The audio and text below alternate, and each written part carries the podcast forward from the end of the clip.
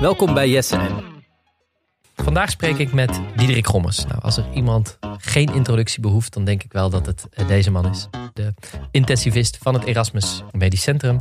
De man die we heel veel op televisie hebben gezien en die onvermoeibaar blijft uitleggen welke maatregelen moeten worden genomen om de coronapandemie te bestrijden. Hoe we aandacht moeten hebben voor onze jongeren. En ook gewoon iedere keer uitleg geven over al die moeilijke vragen uh, die er zijn.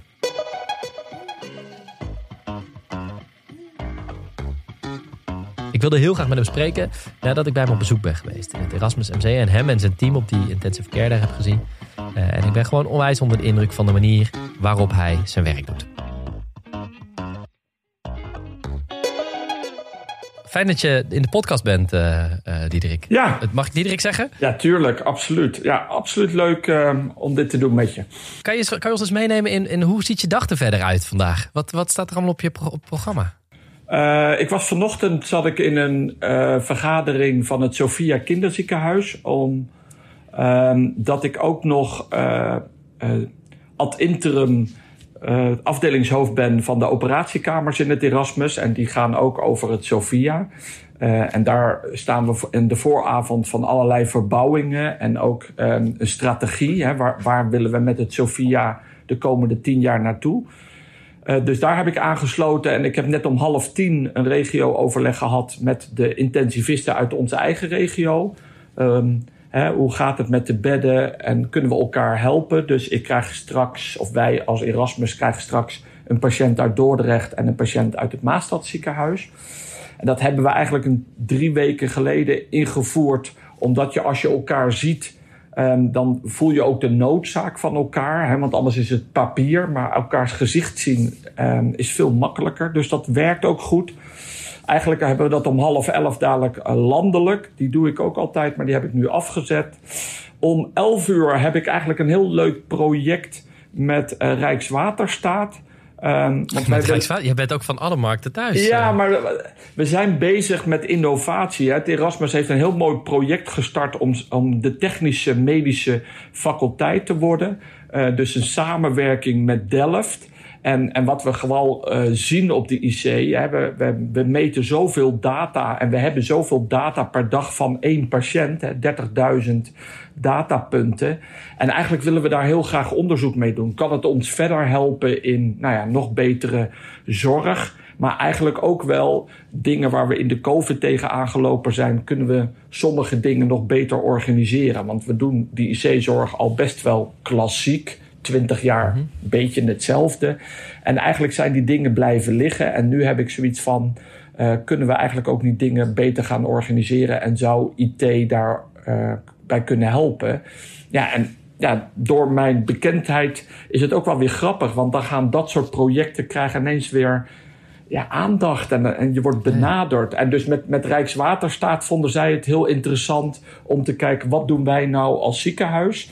Met IT-data en wat doen zij? En kunnen we van elkaar leren? En, en hoe krijg je een cultuurverandering? Want daar ging het vooral om. Hè? Um, ja. In het voorgesprek zeiden ze van ja, wij we gaan niet meer fysiek bruggen controleren of ze onderhoud moeten, maar um, kun je dat gewoon met camera's en digitale metingen en parameters. En vertrouwen we dat? En dat is eigenlijk waar wij ook aan de vooravond voor staan. Vertrouwen wij straks IT-data dat die kunnen gaan voorspellen dat je een bloeddrukdaling krijgt over 10 minuten. En, oh. en, en kan die ver, vertrouwt de verpleegkundige dat? Want nu hebben we heel erg alles ingericht dat die verpleegkundige in de buurt van die patiënt blijft. Maar heb je straks vertrouwen in, nou ja, in techniek?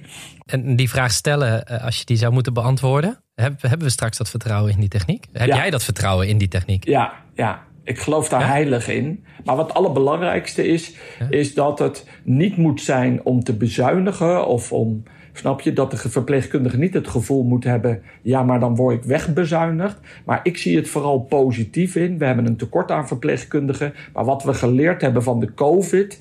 Is dat je eigenlijk de menselijkheid, hè, die empathie, die aandacht voor de patiënt. En ik hoop eigenlijk door nou ja, dit soort veranderingen. dat je eigenlijk meer tijd hebt als zorgprofessionals. Uh, om echt aandacht te geven aan die patiënt of, en, en diens familie. Het is weer lang geleden dat ik met robotisering bezig ben geweest. Maar daar gaat dit natuurlijk eigenlijk over. En wat ik mij daar ja. altijd van heb onthouden. En zeker als het gaat in de zorg. Uh, is dat het niet alleen techniek is. Maar dat het gaat, de mensen die ermee moeten werken, dat die eigenlijk ook bij de, in de ontwikkeling betrokken moeten worden. Ben je daar dan ook mee bezig? Met mensen, uh, met, met de verpleegkundigen? Zijn die ook betrokken bij zo'n traject? En zo'n gesprek om te kijken, wat betekent dit straks voor jouw werk? Hoe, hoe helpt dat? En, en... Ja, absoluut. Hè? Want, waardoor, uh, want dat zit het gevaar. Hè? Want AI en iedereen is daar vol van. Ehm, we zitten nog wel nu in de fase om te kijken hoe we die systemen kunnen leeghalen. Want we hebben natuurlijk in Nederland uh, patiëntendata, of de EPD's zijn eigenlijk maar twee ja, leveranciers. Dat zijn de, de, de, elektronische patiëntdossiers. Ja, dat zijn eigenlijk maar twee leveranciers. En wij hebben nu de afgelopen jaren ons moeten aanpassen aan die systemen. En je hoopt eigenlijk, wat jij ook zegt, dat die systemen een beetje klantvriendelijk zijn, of in ieder geval gebruikersvriendelijk. En, en dus ook als je dit soort dingen gaat doen en AI gaat toepassen, willen wij ons vooral gaan focussen op de implementatie. Dus juist daar aandacht. Hè? Want die formules en dat soort dingen, ja, dat is een foefje, als ik het oneerbiedig mag zeggen. Maar het gaat juist om te kijken hoe passen we dat op die werkvloer toe? En heeft die verpleegkundige dan echt het idee dat het werk daardoor leuker wordt? Want het mag niet, anders zijn we geen aantrekkelijke werkgever. Hey, sorry dat ik even onderbreek, maar ik wil je wat belangrijks vragen. Vind jij ook dat het de hoogste tijd is om klimaatverandering echt aan te pakken? En wil jij net als ik en vele anderen een groene en duurzame toekomst? Word dan nu online campaigner. Ga naar groenlinks.nl slash nu en meld je aan. Check de show notes voor de link en kom in actie op groenlinks.nl slash nu.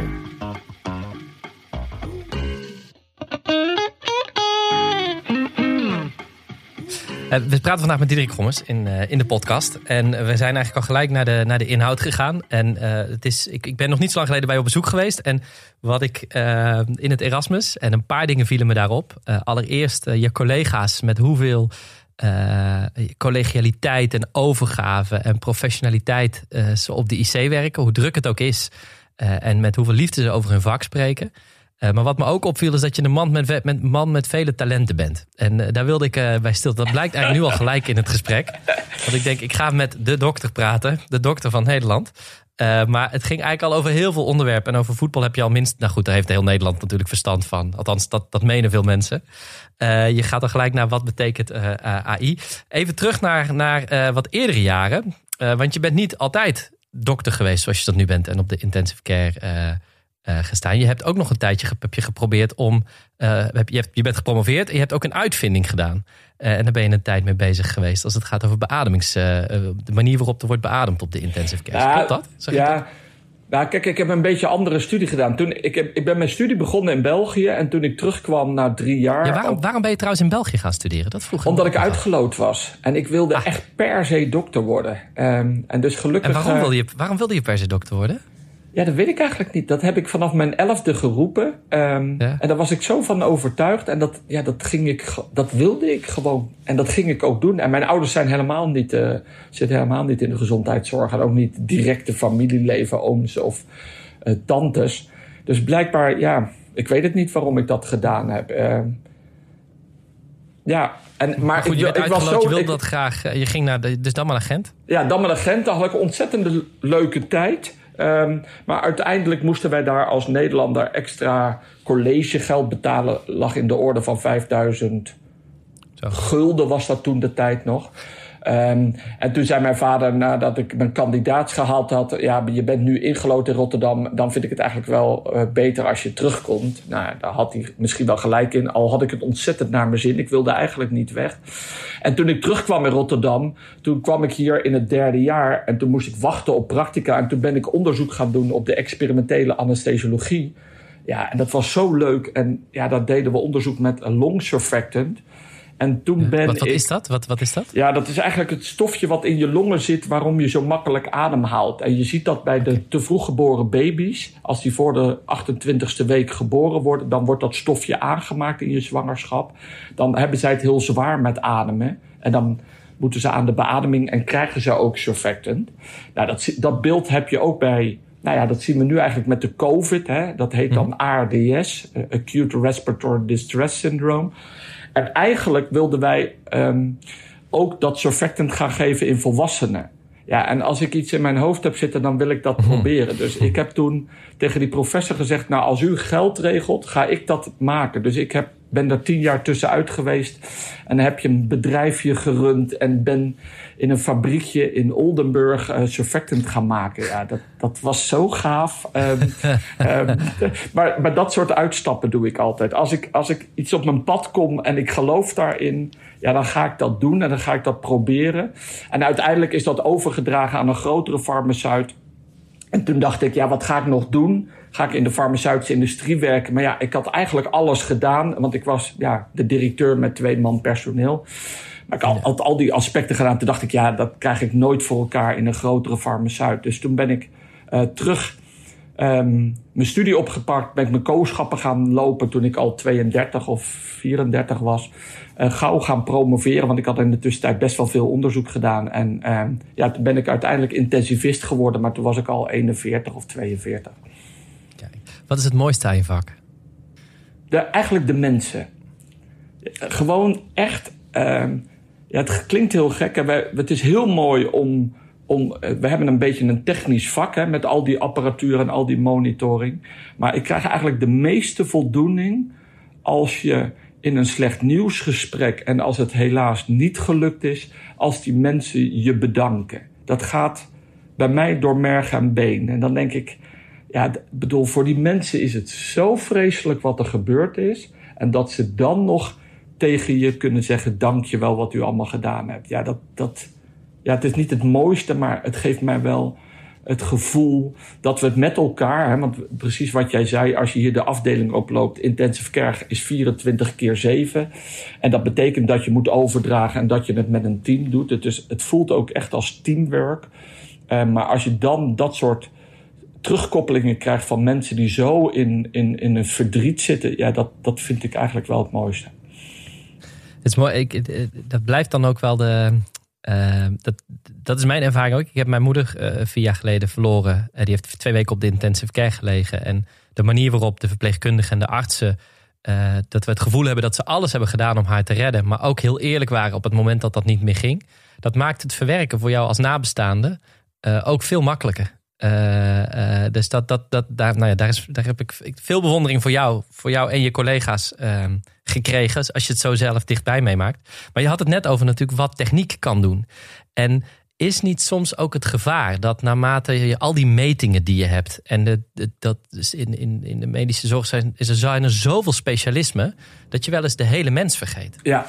Dat, en dat juist ook in die techniek er een gevaar zit om, om de totale mens te, te, te vergeten. Ik, ik, spreek ook wel eens met, met, zeker met ouderen. Ik moet zeggen, dat is van een paar jaar geleden. De oudere geneeskunde komt ook, is veel meer opgekomen in, in de tussentijd. Waarbij er wel wordt gekeken, nou, maar uw hart, mevrouwtje, dat gaan wij helemaal op. Dat is weer spik en span straks. Terwijl deze mevrouw dat misschien helemaal niet wilde. Of niet de hele mens werd gezien. Of niet werd gekeken hoe het met, met haar nieren ging. Of met, met de longen. Ja, ik ben het helemaal met jou eens. Want dat is absoluut het grote risico. Dat zien we nu ook bij de jonge collega's. Als ze achter de computer alle data van die patiënt en de status, hè, dus de verslag aan het maken zijn en een plan aan het maken zijn. Dat ze bijna vergeten um, dat er nog een patiënt in het bed ligt. Hè. Ik bedoel, als je daar ook binnenkomt met al die slangen. En, en, um, en dus eh, dat zeg ik ook altijd. En dat vind ik ook, dat is ook weer mooi als opleider. Hè, want we zijn een opleidingscentrum, dat je daar mensen ook altijd op, uh, op wijst. Snap je? Klop op een deur, geef een patiënt een hand, stel je iedere dag voor. Voor jou is het logisch, want jij denkt uh, dat, je, dat je de hele week al voor die patiënt zorgt. Maar die patiënt ziet iedere dag mensen met een witte jas en met, nou ja, nu met kapjes op. Dus die, die, die kan dat niet allemaal herkennen. Dus de gewone menselijkheid is, is een absoluut gevaar. En, en dat is ook het meest belangrijke. En dat merk je ook. En zoals jij het ook zegt, wij zijn soms geneigd om te zeggen, nou ja, zeker een orgaanspecialist. Als een intensivist ben je meer van de hele mens.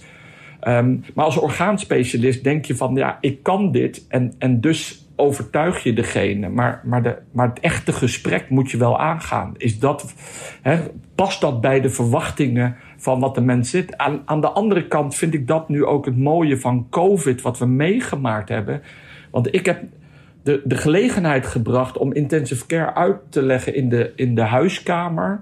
En we hebben nu, vind ik, in 2020 voor het eerst de echte discussie gevoerd. De huisartsen zijn met, met ouderen van ons een gesprek aangegaan of ze wel of niet naar de intensive care willen, uh, wilden. En of ze dat uh, allemaal nog zo'n behandeling wel wilden. Ja, en dat zijn de echte gesprekken.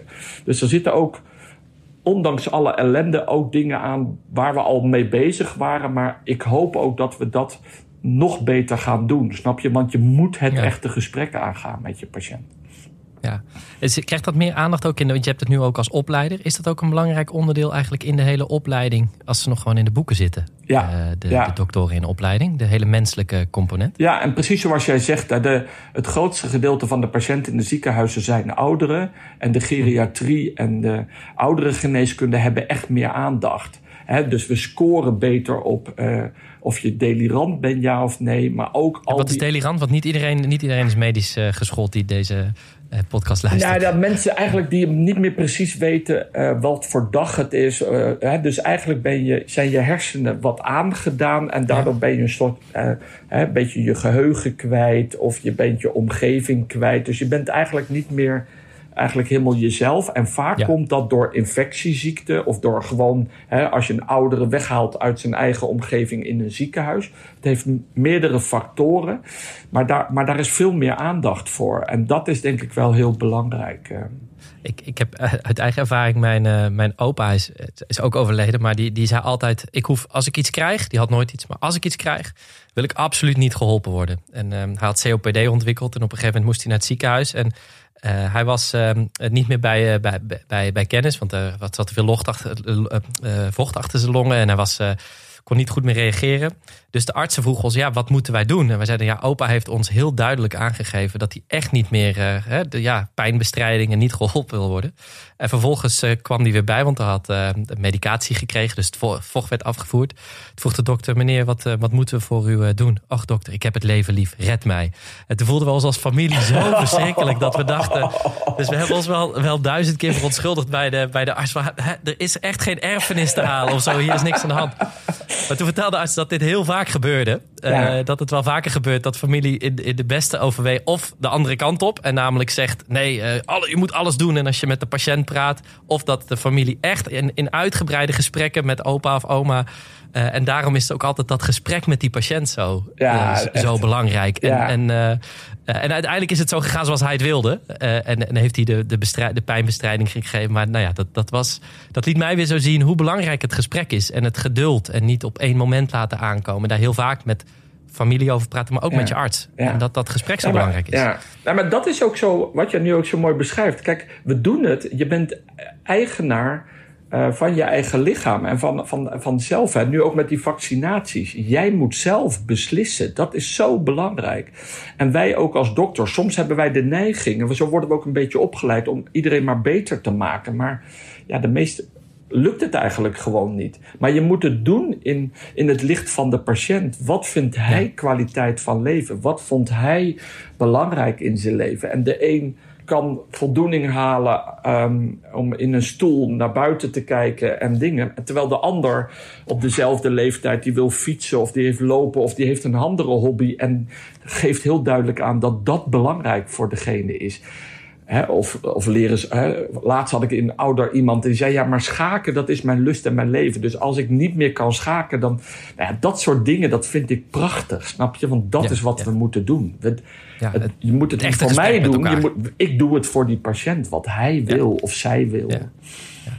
En dat is, kan ik me voorstellen, in deze coronatijd. Ik heb jullie inderdaad op de IC gezien hoe ingepakt je bent. En, Ja. en eh, hoe hou je in de coronatijd het, het, menselijke contact met, met een patiënt? En hoe stel je iemand gerust? Want het, het handelsvrij, je zei normaal kom je binnen, stel je je voor. Hoe doe je dat nu? Hoe, hoe hou je, hoe blijf je die mens zien? En zorg je ervoor dat, dat ze achter jouw schort en jouw masker die mens blijven zien? Ja. Nou, ik denk dat, dat je dat wel heel goed zegt, want dat is ook wel het moeilijkste. Want je merkt nu ook door dat mondkapje. Je moet nu naar iemands ogen kijken of die boos is of of die lacht. En, want normaal zien we dat aan ons mond. En dat soort non-verbale communicatie is blijkbaar heel belangrijk voor ons. En dat mis je en dat merk ik ook. En, en je moet ook oppassen, eh, nou ja, precies zoals je het zegt. want nu zien wij, vaak weten wij dat patiënten naast elkaar liggen, maar hebben allemaal een andere ziekte.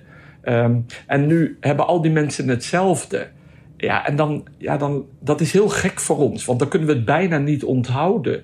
Dus ja, die menselijke aspect, ja, daar moet je je van bewust zijn en dan moet je iedere dag tegen jezelf zeggen: uh, wat wil degene en voor wie doe ik het? En daarom zijn die familiegesprekken ook belangrijk. Maar we lossen dat bijvoorbeeld ook op als je bij ons nu, hè, iedereen bij ons ligt in een eigen kamer. IC-box noemen we dat, maar dat is een eigen kamer. Maar we vragen ook de familie altijd foto's op te hangen aan de muur van degene die er ligt. Ja, dat is zo confronterend, maar het helpt mij wel altijd om te zien wat diegene doet. En dan staat er ineens een hond op of een, een, een moestuin. Of, en, en dan zien die mensen er ook vaak heel anders uit. En alle vrienden of familie of kleinkinderen. En dat is wel belangrijk, want er hoort altijd bij ieder mens uh, hoort een verhaal bij. En dat is zo belangrijk. Uh. Ik, wat, wat je nu zegt, dat, dat, dat, dat dringt eigenlijk nu pas bij me binnen. Dat normaal gesproken heb je allerlei verschillende patiënten. Of dat is nu ook verschillende patiënten, maar met verschillende aandoeningen. En dat is makkelijk, relatief makkelijk te onthouden. Ja. Wie wat uh, precies heeft. Maar als nu iedereen hetzelfde heeft. Ja, ja, hoe onderscheid je inderdaad nog? hoe, hoe, hoe hou je dan nog het onderscheid tussen die verschillende patiënten? Ja. En, nou, dat is echt. het, het, het klinkt bij stilgestaan. Ja, maar dat is, echt, dat is echt raar nu. Dat is echt wennen voor ons. En, en zeker op een grote intensive care zoals hier in het Erasmus. We draaien ja, want, want als je, je zegt groot, want jullie, ik ben bij jullie op de IC geweest. Toen gingen we naar, naar boven, naar de achtste verdieping, als ik me herinner, liet je maar al, toen nog allemaal lege uh, boxen, IC-boxen zien. Hoeveel mensen liggen er nu bij? Nou, er ligt nu op de achtste 16 patiënten met COVID. Allemaal hetzelfde. Okay. En dat is heel raar, snap je? Dan moet je bijna naar de kamernummer kijken en, en naar het labeltje wat op de deur geplakt zit wie het is. Um, en dat is, dat, dat is echt wennen voor ons, omdat we zo gewend zijn dat we vaak het verhaal kennen naar aanleiding van een ziekte. Snap je? Je hebt een auto-ongeval of een hersenbloeding of een levertransplantatie. Dan, dan komt dat verhaal makkelijker bij jezelf naar boven. Uh, en als we in ons uh, multidisciplinair overleg over de patiënt praten, kan je dat ook makkelijker terughalen. Ja. En nu gaat het vaak over COVID met een naam en een leeftijd, maar je kan er geen, geen plaatje of geen, geen beeld bij halen.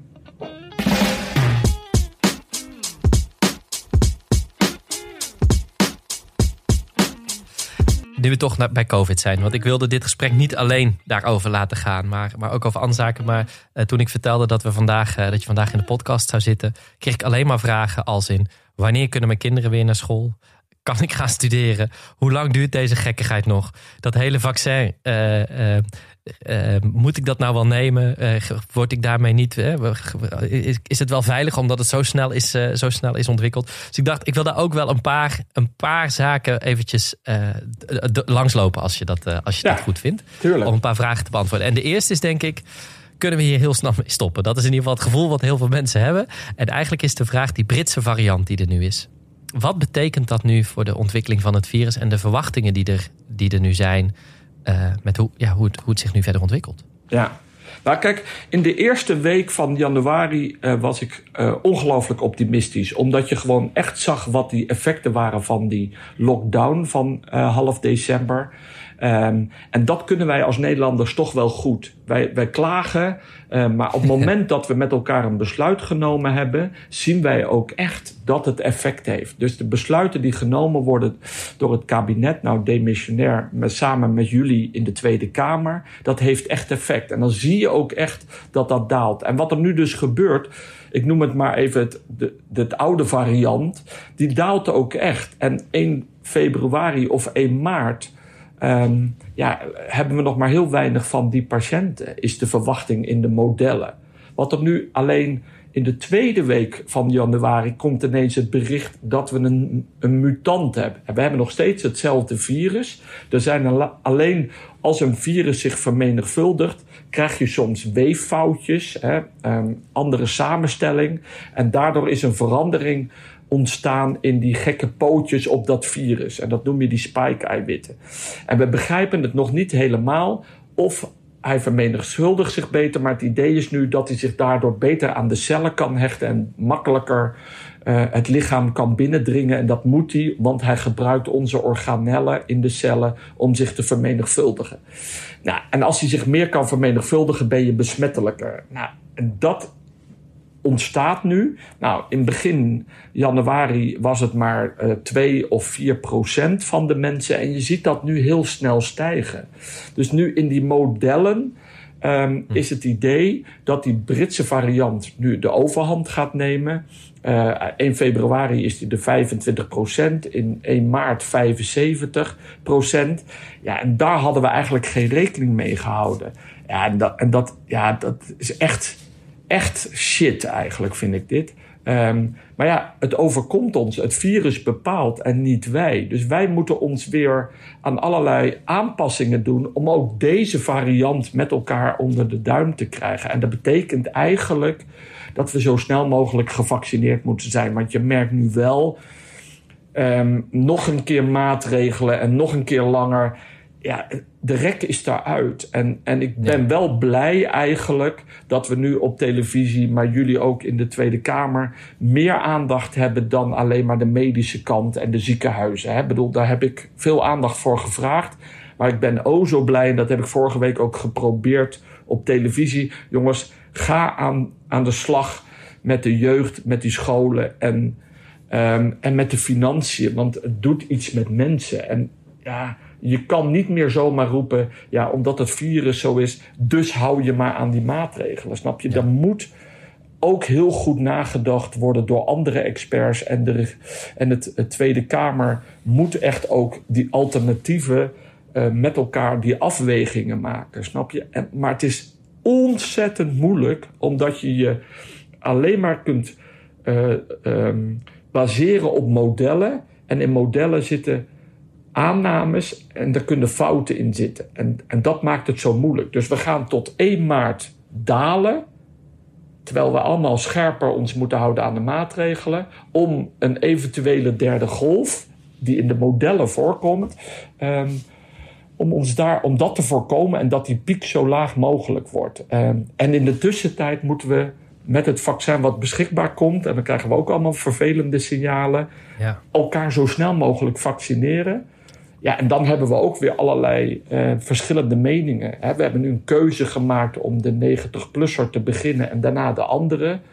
Terwijl de jeugd zegt, jongens, maar wij doen, ja, wij moeten het volhouden. Dus ja, er komen dan ook weer alternatieven. Zou je jeugd op een andere manier um, kunnen helpen omdat ze een stukje van hun vrijheid terugkrijgen? Heb jij daar ideeën bij? Wat je voor, want, want ik heb zelf in de Tweede Kamer in een debat vorige week gezegd. Zei, tien maanden geleden kon je zeggen: er, er, er, zijn geen, er, is, er is geen overreactie in deze crisis. Hè. Laten we maar alle maatregelen nemen die nodig zijn.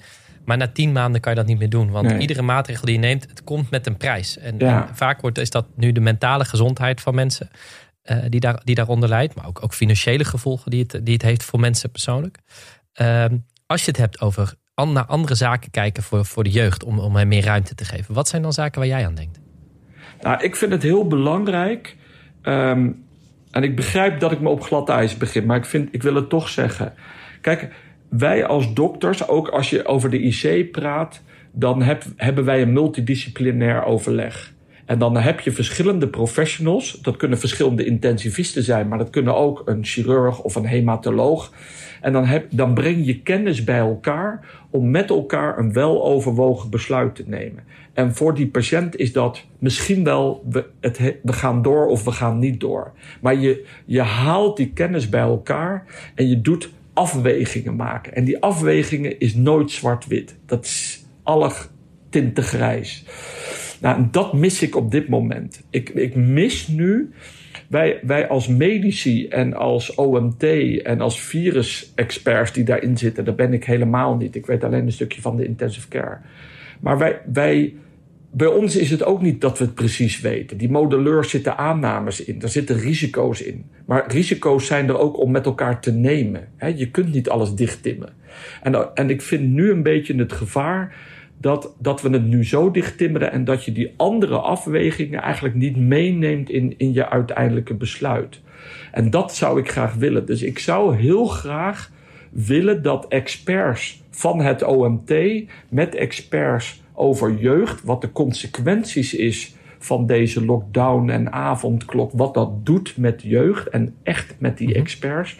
En ook experts wat het doet met de economie. En ik zou die discussie in een gesloten kamer, maar ik ben eigenlijk altijd voor openheid. Ik zou bijna zeggen dat doen we in het gebouw van de Tweede Kamer.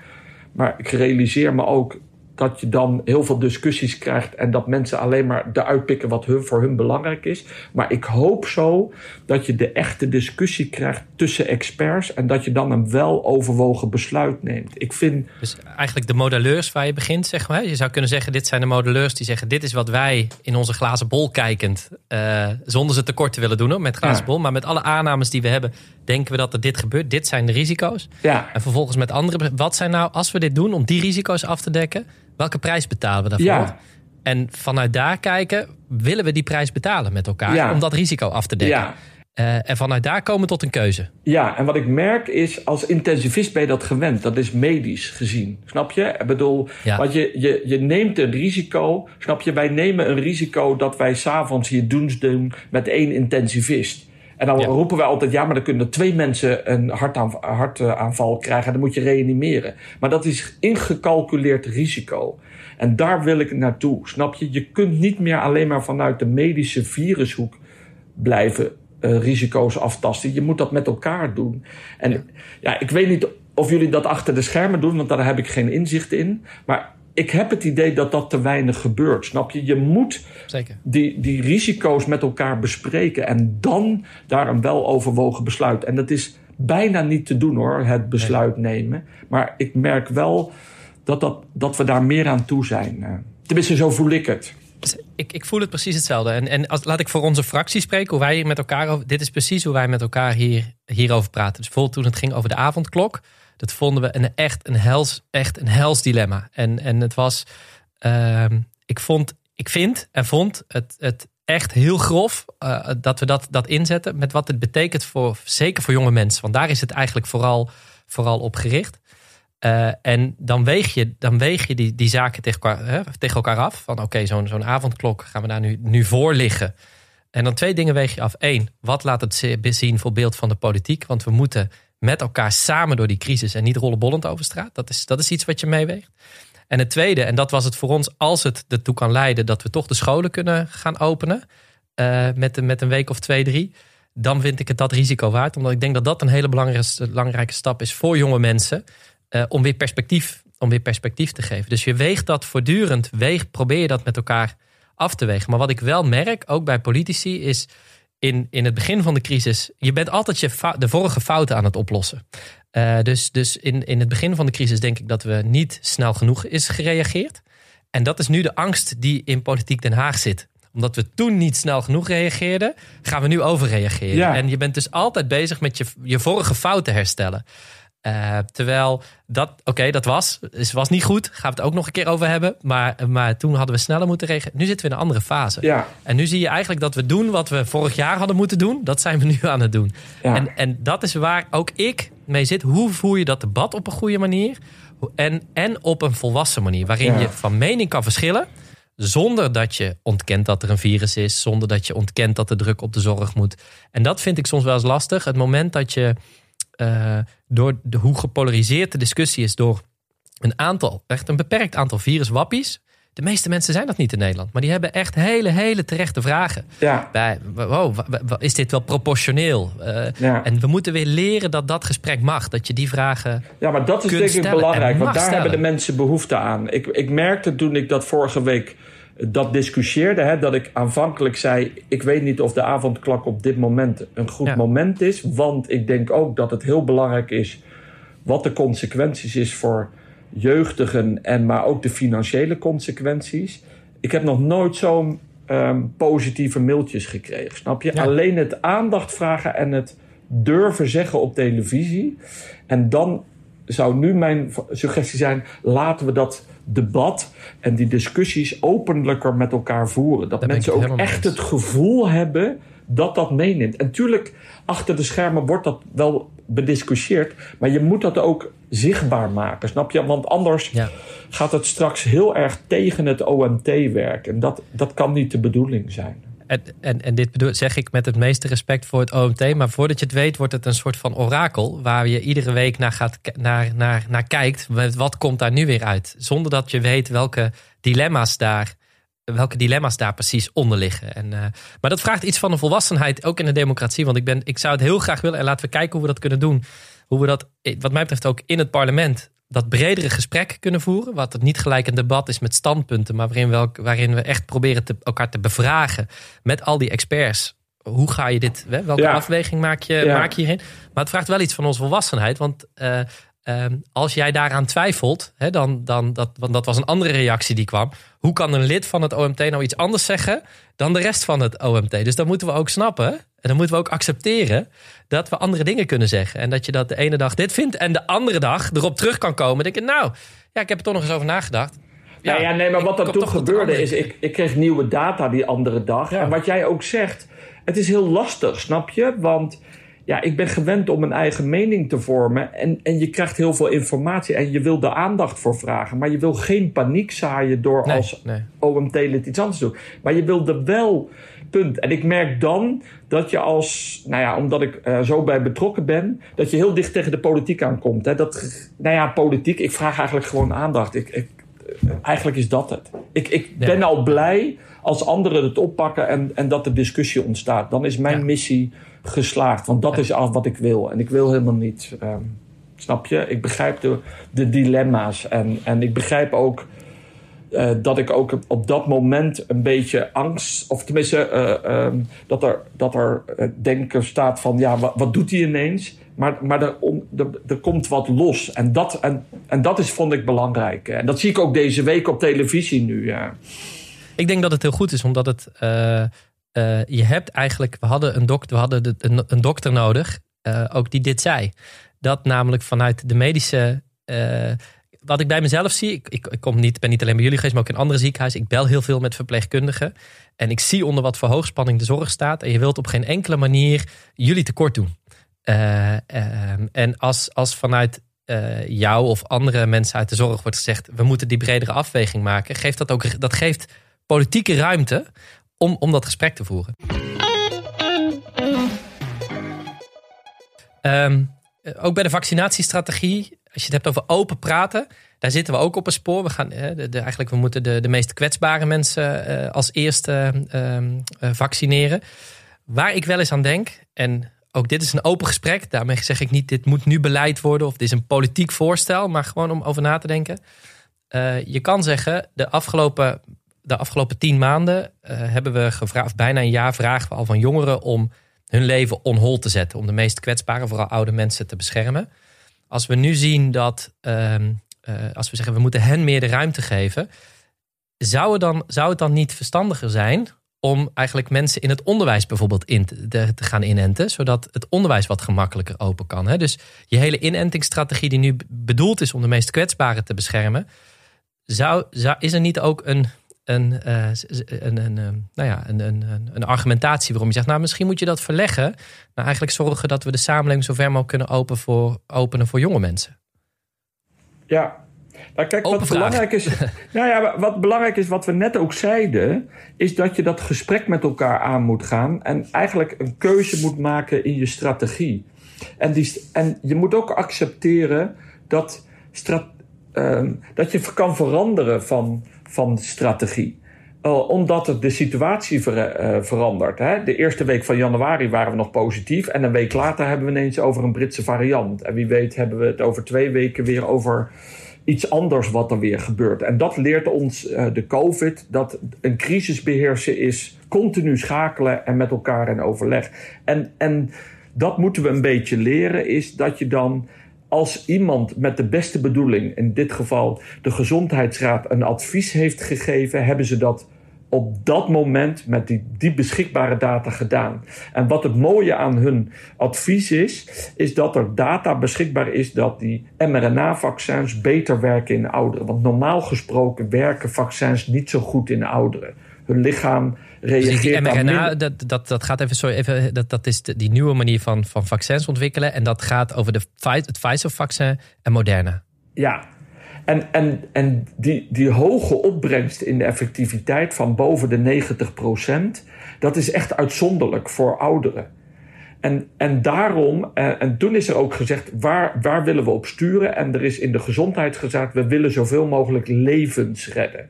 Nou, en je weet dat als een ouder iemand nu COVID krijgt en die gaat niet naar het ziekenhuis of naar de IC, dan heeft hij een 25 tot 30 procent, en misschien wel als je nog ouder bent iets hoger, risico op overlijden. Dus als je het vaccin wil geven en je wil de meeste, ja, het klinkt een beetje raar, opbrengst hebben van het vaccin, moet je daar beginnen. En dat is de, de, de overweging geweest. En die twee argumenten zijn genomen om deze strategie te kiezen. Als je nu door de verandering um, zegt van jongens, maar wij willen eigenlijk een andere strategie, want die scholen zijn voor zo voor ons belangrijk en de jeugd is zo belangrijk.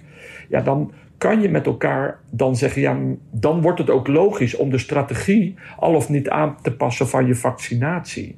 En daarom is het zo belangrijk. Dus je moet eerst kiezen voor een strategie en dan zeggen of je um, je, je vaccinatie. Wat het lastige op dit moment maakt, Tuurlijk kun je leraren beschermen, mhm. dat is heel belangrijk, dat moet je ook zeker doen. Maar wat je eigenlijk zou willen, is dat je de jeugd ook zou vaccineren. En nou ja, ze worden al niet ziek, dus waarom zou je ze vaccineren? Maar je gaat er eigenlijk vanuit dat als je goed gevaccineerd bent en je hebt eh, voldoende antistoffen die echt het vaccin of het virus neutraliseren, onschadelijk maken, dat je dan ook niet het, het virus doorgeeft. Maar eigenlijk weten we dat nog niet precies. En omdat we dat nog niet precies weten, twijfelen we dan weer in de strategie van het vaccineren. En, maar die discussie moet je voeren. Zo, omdat we niet precies weten. Hè, dat, dus we weten nu, je krijgt het vaccin, twee prikjes en dan ben je beschermd. Uh, heb je een hoge mate van bescherming in ieder geval tegen uh, COVID. Maar we weten nog niet of je het dan ook niet zelf kan overdragen. En omdat we dat niet zeker weten, dat is wat, wat, wat, wat, waarom um, jongeren eerder vaccineren, wat, wat het nog tegenhoudt, zou je kunnen zeggen. Ja, maar, bedoel, ja, want we, je kunt beredeneren dat het wel zo is, want dat doen we altijd met vaccineren. Dus de verwachting is dat het ook minder verspreidt. Maar helemaal zeker weten doen we het niet. En, en dus zou je bijna moeten zeggen, dat zouden wij in de geneeskunde doen. Dan doen we een pilotstudie. Ja. Snap je? Ik bedoel, doe een regio of weet ik veel wat vaccineer daar x aantal uh, jongeren en ga meten of zij dan virus overdragen, ja of nee. Nou, dat, zal, dat zal best gebeuren, maar dat soort dingen is belangrijk als je dan de keuze wil maken voor een veranderde strategie. En zeker omdat er nog heel veel vaccins gaan komen en we daar nog heel vaak in zouden moeten sturen. Wat zou nou een interessante groep zijn dan om, om, om, om mee te gaan testen? Als je zegt, nou laten we eens een een, eh, een, een, een, groep jongere mensen uh, gaan, gaan vaccineren en die gaan volgen. Hoe grote groep heb je, voor mijn gevoel, want dit is niet mijn vakgebied. Dus hoe grote groep heb je ongeveer nodig? Wat is dan de interessante groep om, om daarvoor te nemen? Nou ja, kijk, je, bedoel, je kunt keuzes maken. Maar ik heb het opgezocht omdat ik hierover na zat te denken. Maar de 18-jarigen tot 25-jarigen zijn anderhalf miljoen jeugdigen. Ja, daar, daar, daar kan je zeggen oké, hebben we ergens op een moment anderhalf miljoen vaccins beschikbaar en zouden we die groep hun vrijheid terug willen geven? Nou ja, voordat je dat besluit neemt, moet je eerst een pilot doen. Ja. Um, de, de groep van 0 tot 25 is net zo groot als de groep van ouderen. Dat ligt zo rond de 4, 4,5 miljoen. Maar ja, eh, vaccineren onder de 18 doe je eigenlijk niet nog. Hè, want zo, die, die studie is niet gedaan ja, dan moet je ergens, en daar ga ik ook niet over, daar heb ik ook de kennis niet van. Maar moet je ergens besluiten of je in een later moment, als die studieresultaten er zijn, of je 13-jarigen tot 18-jarigen die meer op volwassen lijken, of je die wel of niet een, mee zou nemen in je strategie om die te vaccineren, om hun ja, weer naar school te kunnen laten gaan, hun vrijheid te geven, zodat ze niet het gevoel hebben want sociale contacten is voor hun zo belangrijk. Ja. En daar moeten we, dat, dat, hè, wat we nu hun ontnemen, dat dat moet, moeten we wel zien te beperken. En moeten we wel ergens kunnen zeggen, jongens, dat, dat is tot 1 maart of tot 1 april max. En daarvoor moeten we een aantal pilots doen en moeten we er vol op onderzoek doen om een weloverwogen besluit te nemen in de Tweede Kamer.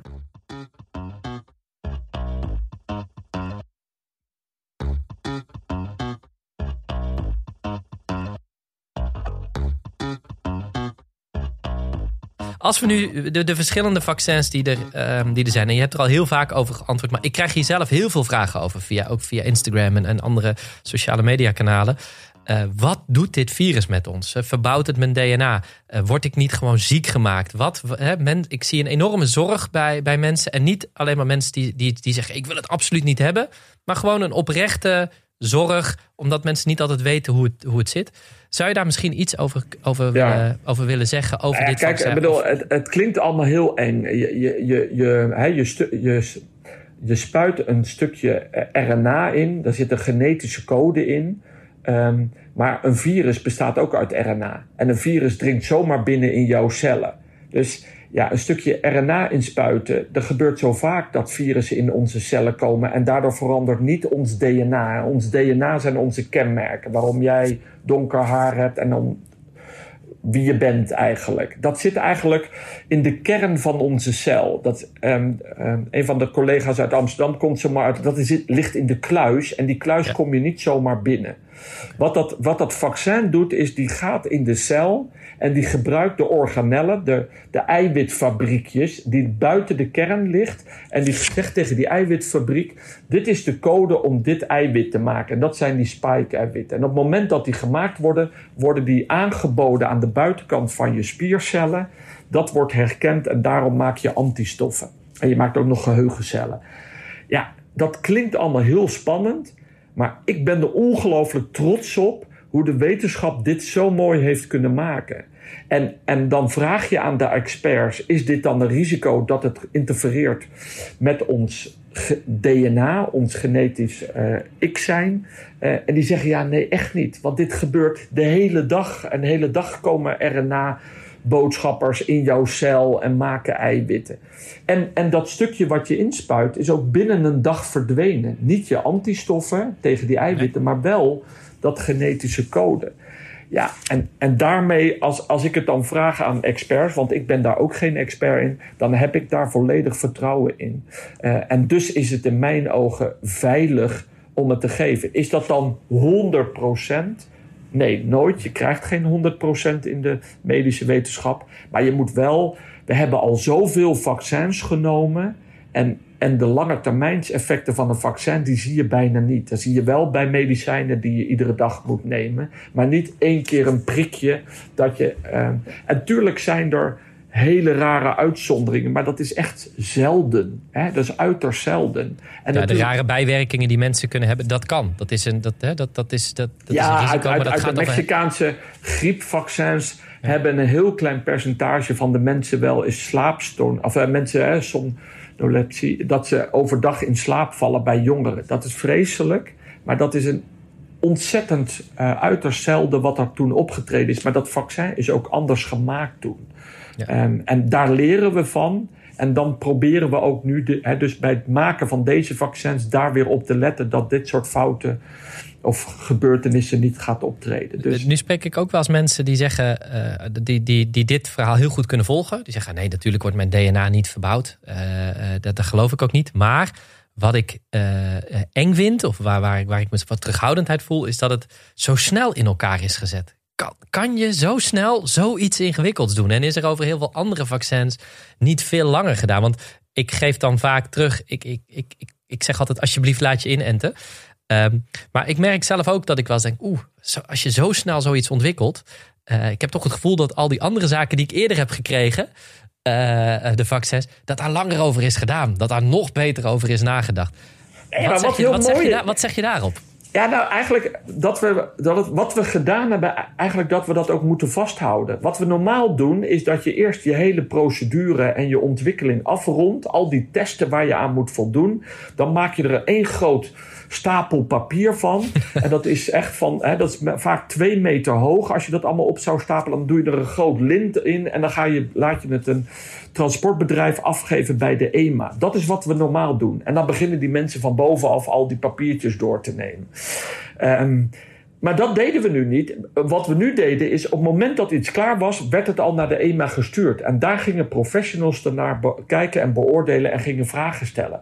Dus op het moment dat ze begonnen zijn met ontwikkelen, is ook de EMA betrokken bij het beoordelen van iedere stap die ze aan het nemen waren en wat belangrijk is in je registratie. Dus we hebben het, het beoordelen heel efficiënt ingericht. En ik vind ook dat we dat moeten vasthouden voor de toekomst.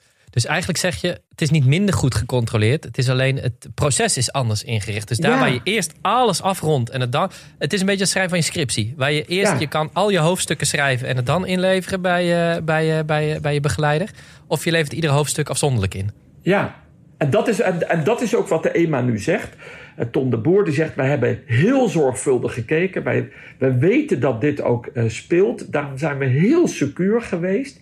Maar het is gewoon heel netjes gegaan. En, we, en daarom hebben we het op deze manier kunnen vrijgeven. Dus in die. In die organisaties die het beoordeeld hebben, die hebben precies hetzelfde gedaan als ze met welk medicijn dan ook doen. En waarom is het tempo bij de farmaceutische bedrijven dan nog zoveel hoger geweest? Voor mijn gevoel. Uh, nou ja, omdat, jullie als, omdat wij als regering, jullie als, als, uh, als politiek, ook gewoon heel veel geld en gestimuleerd hebben. Dus je hebt het meegefinancierd. Daardoor konden zij meer personeel aannemen. Als je meer mensen hebt, kan je ook sneller werken. Um, en dus de noodzaak was groot ik bedoel, meestal worden vaccins voor de derde wereld. Of ja, dan is er geen geld. Ja, dan zit je te wachten op geld en heb je minder mensen. Nu was de nood groot en was de vraag voor de hele wereld. Dus ja, ja het, klinkt een beetje banaal, maar het gaat gewoon over geld en over mensen. En ja, en die waren nu heel veel beschikbaar. En, de, en ze hebben het ook niet opnieuw uitgevonden. Hè. De techniek om het vaccin te maken, die was er al. Deze techniek werd ook gebruikt om uh, medicijnen te maken tegen tumoren die bepaalde eiwitten maken. Dus ze hebben een bestaande techniek gebruikt en hebben alleen die genetische code ingebouwd specifiek voor die spike-eiwitten van, van het uh, virus. Ja, en daarom is het is het zo mooi eigenlijk. Dus drie elementen eigenlijk. We moeten, dus het, de, de, de terechte vragen die mensen kunnen hebben, of misschien wantrouwen. Eigenlijk is het antwoord erop. Er zijn drie redenen waarom het zo snel ging. Het eerste is, er was heel veel geld beschikbaar. Uh, en er was grote prioriteit en de hele wereld wilde dit, uh, dit hebben. De techniek was er, was er eigenlijk, uh, de techniek was er al. en in de hele goedkeuring hebben we allerlei bureaucratische stappen overgeslagen, waardoor het eigenlijk veel sneller kon. En dit moeten we gewoon vasthouden, ook voor in de toekomst, omdat dan medicijnen veel sneller toegelaten kunnen worden. Ja, dus niet, dus niet stappen overgeslagen, maar efficiënter ingericht. Maar de bureaucratie bedoel jij natuurlijk al die, al die uh, hoe heet het, al die hiccups die, die je altijd moet nemen. Maar, maar het is, alle processen zijn heel zorgvuldig gedaan. Alle stappen zijn gezet, alleen het is sneller gebeurd. Dat is, uh, dat is de check. Nou, ik hoop dat het, ik hoop dat het ook veel uh, eventueel, wantrouwen bij mensen wegneemt. Wat ik wel interessant vind om te zien, is daar waar we eerst mensen namelijk zeiden: Ik wil het niet hoor, ik laat het maar aan mij voorbij gaan. Dat nu op de plekken waar er wordt gevaccineerd, in ziekenhuis wordt op 95% vaccinatiegraad zitten. Dat zien vaccineren doet, doet vaccineren. Um, nog even naar de verschillende vaccins die we, die we hebben. Het gaat nu veel over uh, AstraZeneca. Uh, de, de, de, en, en, nou ja, de problemen die daar zijn met leveringen. We hebben Pfizer, we hebben Moderna. Kan je ons heel kort even meenemen in die verschillende vaccins? Dus we hebben het al over Moderna en Pfizer hebben we het al even kort gehad. Die hebben een hele hoge werking. En die werken heel goed voor oudere mensen. Het AstraZeneca-vaccin. Wat is daar bijzonder aan of specifiek aan? En, en wat is daarvoor belangrijk in, in de strategie die we tot nu toe hebben gekozen in ieder geval. Ja, nou kijk, um, we moeten even afwachten wat die data is, hè, want dat is belangrijk. Maar eigenlijk de vaccins die er nu aankomen zijn meer eigenlijk de klassieke vaccins. Um, um, dus je hebt nu uh, vaccins waarbij je een stukje van die genetische code, die stoppen ze dan in een uh, onschuldig virus.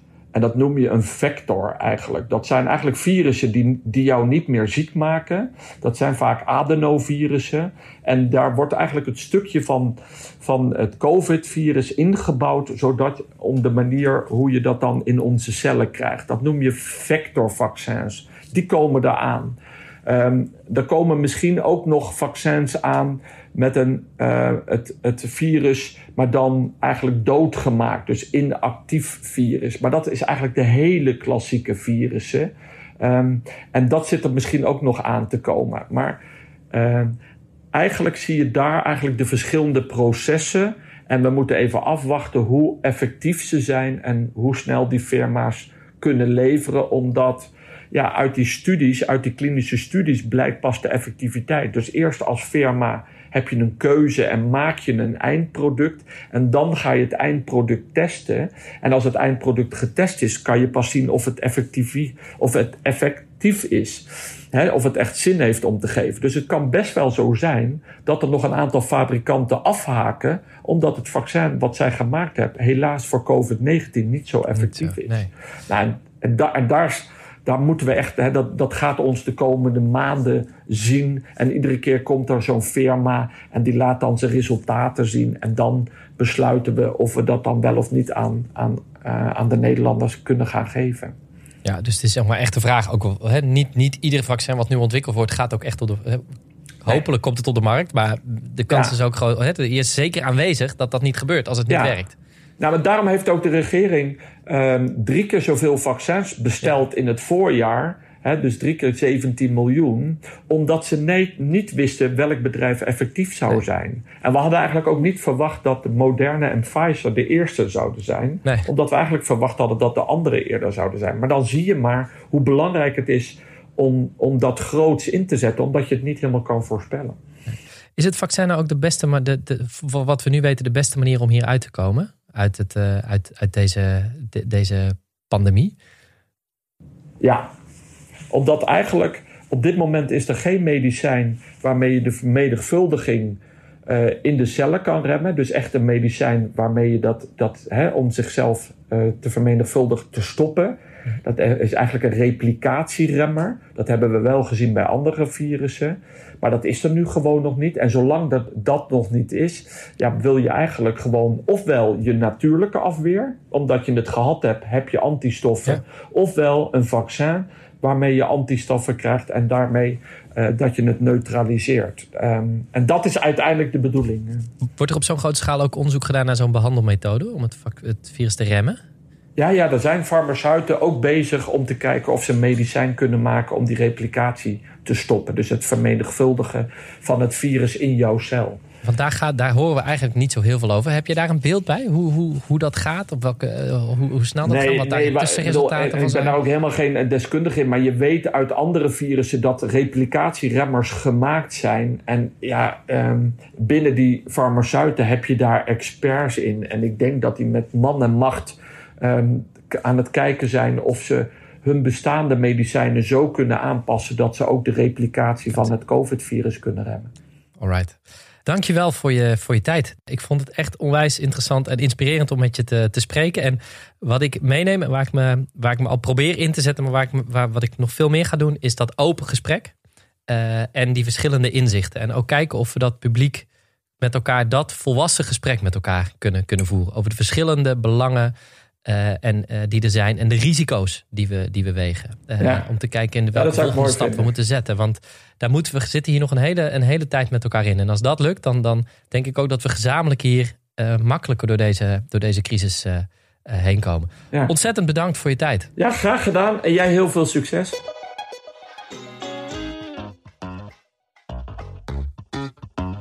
Dit was het gesprek met Diederik Gommers. Uh, wat ik hier absoluut uit meeneem is het belang van die brede afweging. En dat, dat, doen wij als fractie zelf ook. Maar wat hij zei is eigenlijk, het publiek moet nog veel duidelijker worden uit welke belangen kies je. Wat betekent het als je langer in lockdown zit? Wat, welk, hoe, welke manier worden daar jongeren bijvoorbeeld door geschaad? Uh, wat doet het voor de bestrijding van het virus? Wat betekent het voor de druk op de zorg? En dat die risico's die je hebt heel goed publiek met elkaar afwegen. Uh, zodat het ook helder is voor Nederland welke keuzes we maken.